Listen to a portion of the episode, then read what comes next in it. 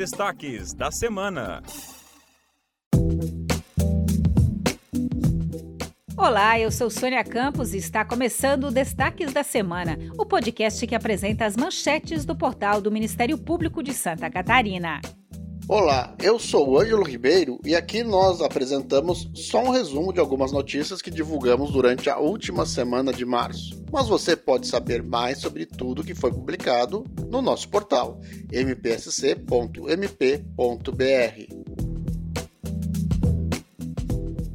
Abrindo o programa de hoje, falamos sobre o Dia Mundial de Conscientização do Autismo, que é celebrado neste 2 de abril. O MP catarinense dá início à segunda fase da campanha As Entrelinhas do Autismo e lança a primeira de uma série de cartilhas sobre o assunto. O material está disponível para download no portal da instituição. Vamos ouvir a coordenadora adjunta do Centro de Apoio dos Direitos Humanos e Terceiro Setor, a promotora de justiça Lianara Dalmot, que traz mais detalhes. A cartilha para os familiares faz parte da campanha As Entrelinhas do Autismo, e é a primeira a ser lançada. Ela tem a intenção de ser mais um meio de informação aos familiares sobre o transtorno do espectro autista. Ela foi feita em uma linguagem simples por um grupo de pessoas que estudam e vivenciam o transtorno. Ela leva informações sobre o que é, onde buscar ajuda, sobre direitos e compartilha experiências. Mas, principalmente, como toda nossa campanha, ela leva a mensagem de mudar a perspectiva para compreender e aprender a conviver com as pessoas com autismo.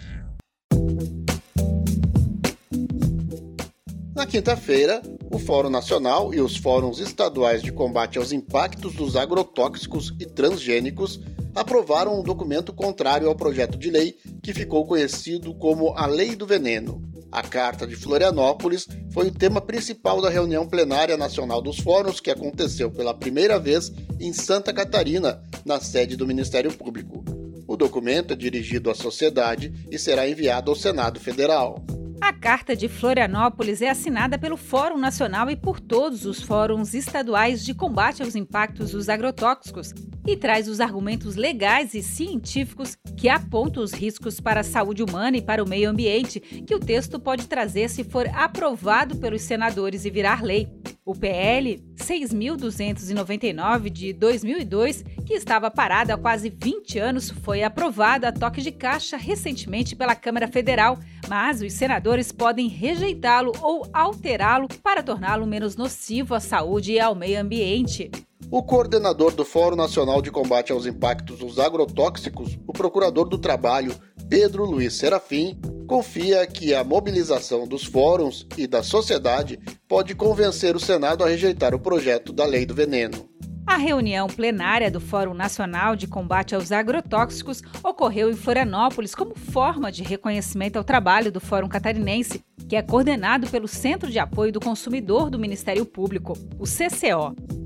Outro exemplo de trabalho do Fórum Catarinense de Combate aos Impactos dos Agrotóxicos que chamou a atenção do Fórum Nacional é a parceria com pesquisadores de universidades e laboratórios, públicos e privados, para a elaboração de relatórios técnicos e científicos e o monitoramento da contaminação de alimentos, da água e do meio ambiente. A reunião plenária aprovou formar um comitê técnico científico permanente para assessorar as estratégias e propostas de políticas públicas do Fórum Nacional, baseada na experiência do Fórum Catarinense.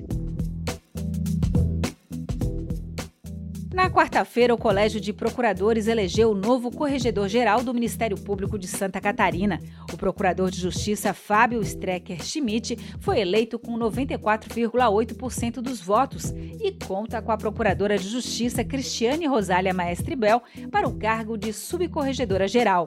A posse dos eleitos deve acontecer na primeira quinzena do mês de abril. Agora vamos dar um giro pelo estado e acompanhar as atividades do Ministério Público em Santa Catarina. Foi deflagrada nesta semana a sétima fase da Operação Éter Parter Filho. Estão sendo cumpridos oito mandados de prisão preventiva, seis de prisão temporária e 47 mandados de busca e apreensão nos municípios de Canoinhas, Bela Vista do Toldo, Itaiópolis, Porto União e Bituruna, no Paraná. Um dos destaques desta fase é a sentença do ex-presidente da FECAM e ex-prefeito de Major Vieira, Orildo Antônio Servinini, condenado a mais de 100 anos de prisão por fraude à licitação, peculato e lavagem de dinheiro. O município de Itajaí deve providenciar creche para todas as crianças na fila de espera, graças à ação do Ministério Público de Santa Catarina. Segundo informações fornecidas pelo próprio município, hoje faltam 1.436 vagas em creches.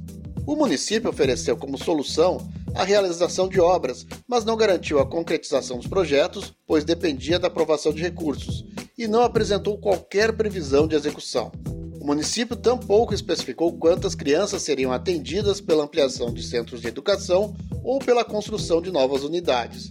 Agora, o juízo da Vara da Infância e Juventude da comarca de Itajaí deu o prazo de até oito meses para que a fila única de espera por uma vaga em creche seja zerada e de quatro meses para que pelo menos metade das crianças seja atendida. Em breve, os cidadãos de Balneário Rincão contarão com um órgão próprio de defesa do consumidor.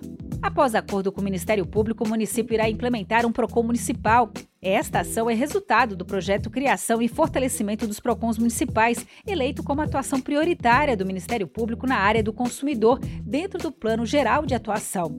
Em até 60 dias, o Poder Executivo de Balneário Rincão deverá apresentar à Câmara de Vereadores um projeto de lei para a criação do órgão municipal de defesa do consumidor.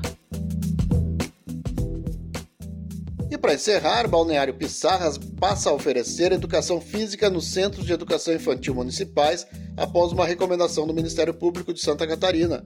A recomendação foi feita pela primeira Promotoria de Justiça da comarca de Balneário Pissarras, após apurar em inquérito civil que o município descumpriu o artigo que estabelece que a educação física integrada à proposta pedagógica da escola é componente curricular obrigatório da educação básica, sendo que a educação básica compreende também a educação infantil. A recomendação foi encaminhada em 2021 e acatada pelo município, que promoveu certame público para professores da matéria. Os aprovados agora estão sendo chamados para ocupar o cargo efetivo.